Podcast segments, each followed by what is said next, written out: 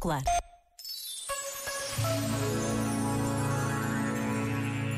Sobre o perdão nas relações de um casal, escreveu o psiquiatra José Gameiro. O perdão é um longo processo, cheio de avanços e recuos, que pode demorar meses ou anos.